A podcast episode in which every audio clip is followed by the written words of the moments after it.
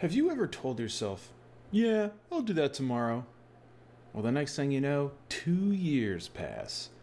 Or you hit the snooze to give yourself five extra minutes, five times.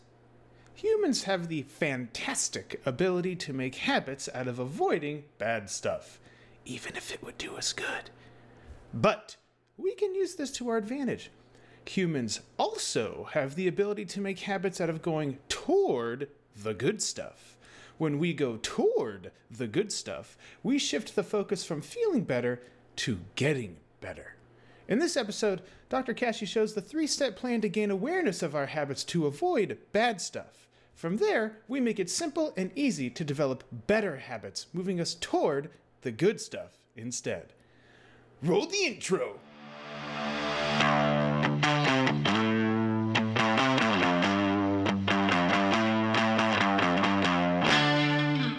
Morning, everybody. Good day. And welcome to today's episode of ah, Coffee with Kashey. I am your host, Dr. Trevor Kashey. I'm your host, Dr. Trevor Kashey. And today is a special one, folks. It's one that's been brewing in me for some time. Been brewing in, me for some time. This is another one of Dr. Kashey's fixes. Got quite a bunch of these in the tank. And today, we're going to be telling, or I'm going to be telling, I've blown it! Another third person epic by Dr. Trevor Kashey. Step one of blowing it. Try and get away with something. Ignore the rules or make different temporary rules, more convenient rules for that time. Step two. Uh, I blew it. Leave that to future self to clean up. Hmm? Step number three. It catches up with you. There is a tinge of shame, discouragement, and demoralization. So you decide, may as well keep doing it. Start again tomorrow. Until you conveniently forget, ignore, or bend the rules conveniently again. Hmm. Repeat steps one through three until eventually you give up altogether, maybe for years. And then remember hey, I told myself I would do something tomorrow, about five years ago. Oh, yeah, I'll start that tomorrow. That must be why Joe's Crab Shack has the free crab tomorrow painted on the sign or indoors. Heck, even Annie in the mid 70s, as a tiny child, went on about tomorrow, tomorrow is only a day away. Why? Well, think about it linguistically here, people. Tomorrow will always be tomorrow. Always. Today will always be today. Always. By that logic, when will tomorrow come? Never. Never. come on, people. Interesting, right? Spicy, spicy. Them's the facts. So let's address the I've blown it part. Since I, I gave a little bit of an intro to the tomorrow part, let's discuss the I've blown it part. Things go perfectly well until you're in a situation where you give yourself permission to go off your plan. Okay, just this one time. Why not? It is a special occasion. Well, I know if I pass this up, it'll insult them. How come they get to do anything they want and I have to be miserable? I know I shouldn't, but. Or, I'm no fun unless I do this. They're going to think I'm boring. I'll think I'm boring. Hmm. All different perspectives, all different ways to give ourselves permission to act in the same way, all leading to the same result. Now that I've done it, I may as well keep doing it. I'll start again tomorrow. Wait a second. Giving yourself permission to do something that continuously reinforces permission giving. Aren't humans fascinating? I've been studying them for years in their natural habitats. They are fascinating, humans. Well, I blew it. I may as well keep going. I will let future Dr. Kashey deal with this. Scotch, sleep, strippers, sugary snacks, studies, shows, stimulants, smokes, spaghetti. Hmm. Funny. It feels like one day older you is just as prepared to deal with the mess as one day younger you. Hmm? Well, I'll sleep on that and start tomorrow, I guess. Maybe, eventually, the pendulum settles back into you acting reasonably. But most times, maybe, prepare yourself for nerdy pocket protecting fire breathing. Maybe, most times, we just hit the snooze button every day for years at a time. Welcome to my operant conditioning snooze button rant. It's kind of like when you hit the snooze button. Now, we're going to take an operant conditioning model of learning approach here. That's a bunch of fancy words, but that's all right. We're going to get to the nitty gritty. It becomes hilariously clear that even though you tell yourself the story, well, if I hit the snooze button, then I get to sleep a few more minutes. Makes perfect sense, right? But if you look at the operant conditioning model of learning, at least the way I interpret it, asterisk, right? What you're really doing is teaching yourself to avoid the noise of the alarm. I'm going to repeat myself. A lot of people think, or the story they tell themselves, is that when they hit the snooze, they get to sleep a few more minutes. But what they're really teaching themselves, teaching themselves what they are learning, is that if you hit this button, if you tap this screen, the noise goes away. That is what you are teaching yourself. That is what you are learning. Okay? And so what happens what happens when you kind of catch on to that? Cuz every snoozer eventually catches on to this, right? Once the snoozer realizes, "Oh, smashing the snooze accomplishes nothing. What do I do now?" Well, obviously, I set more alarms. Make more noise. and what does that give you the opportunity to do? Reinforce even more snoozing, people. So many reps. So many reps, so many learning points in that loop, right? You know exactly what I'm talking about. And the snooze button is a classic example of reinforcing pathological levels of I'll start tomorrow. Except even nastier, it's more like I'll start in eight minutes. Look how many more reps you get in. how many learning points can you put in that feedback loop? Well, that's what you're doing to your life. Your life. Eventually, you train yourself to hit the snooze so that you can turn the alarm off, defeating the whole purpose of the alarm to remind you of something. You literally condition yourself to turn off the alarm because it's an ugly noise rather than associating the alarm with some other beneficial action. This is called negative reinforcement. You're avoiding the original stimulus, seeking safety because of the discomfort it's causing. Very soon after, the discomfort is now gone, but now you've trained yourself to always act in a way that prevents and avoids that discomfort. And the story you tell yourself changes slightly depending on the environmental circumstance. The contents of the story all serve to justify these discomfort avoidance, safety seeking, permission giving, self sabotaging behaviors. Whew. Fire breathing over. Maybe. Go from fire to acid. How about that? So, some solutions here, or a big solution. I have the Dr. Kashey told me to make a process process trademark. Okay? Super legible. Right? The Dr. Kashey told me to make a process process trademark. Okay? Step number one. Step number one what was the environment like? And what happened in that environment? What was the mental and physical space you were in? Ooh, blue. Okay, step number two how did I leverage that situation to conveniently change the rules and give myself permission to do the thing? Hmm? And then step number three what is an actionable thought when I'm exposed to the situation again?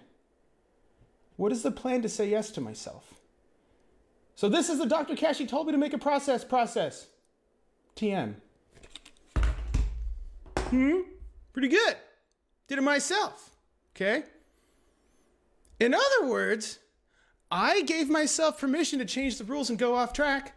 And that means I can give myself permission to say yes to staying on track. Pretty good. Pretty good. Hmm? So, some points to remember here. But Dr. Kashey, I've ruined my day. I've blown it. Well, objectively, that is all psychobabble nonsense, if I do say so myself, and I do. If you think hard about that phrase, what it really means, the day is ruined. Blown it. Such violent, absolute language, right?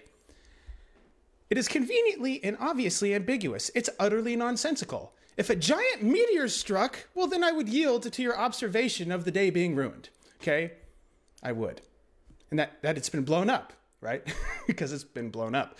Uh, until that time, I posit that you may just be rejecting reality and substituting your own. Maybe so. It's okay. It's a good skill to have if you use it correctly in ways that help you.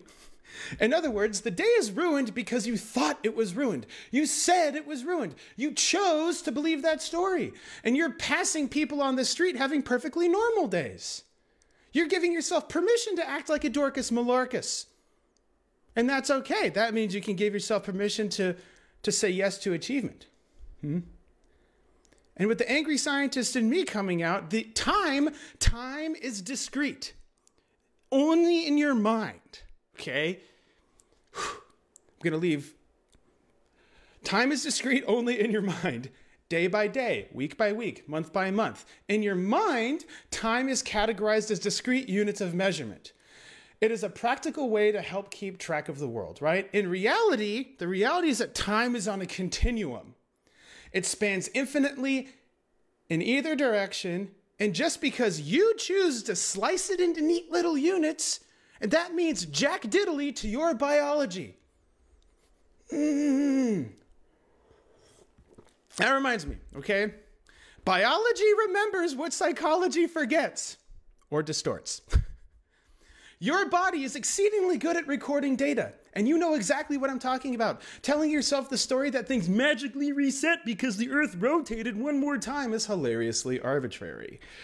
Get real, though, really, real, real, real, real. The subconscious brain and your body take detailed notes of how you behave, and all that information is stored away in the most frustrating places. Any sort of change is a numbers game. Any, to some degree. Calories, drinks, smokes, fights, practice sessions, they're all opportunities to learn, to put learning points into those feedback loops even if you refuse to believe in that numbers game, it believes in you.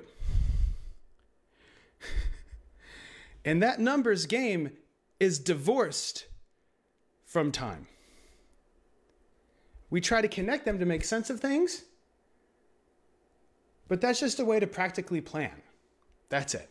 Okay?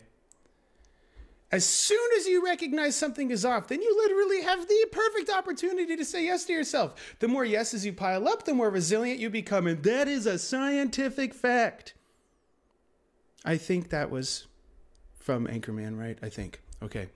What is the cost of giving in? What is the cost of saying yes to yourself? Compare the negatives. There are negatives to both. Which negative do you prefer?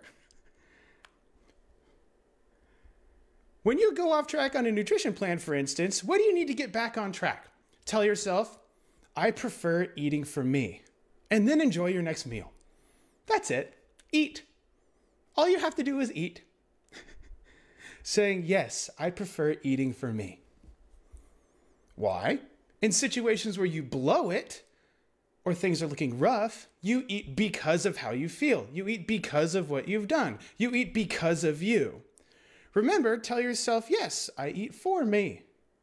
Much more effective than I eat because of something I felt or did. Find one other important area of your life where it would make perfect sense to just stack on the mistakes one after the other on purpose. And then say, well, may as well keep doing it. Have a do over tomorrow. Take the information you've learned and apply it. Use the three step process. What was the environment like and what happened?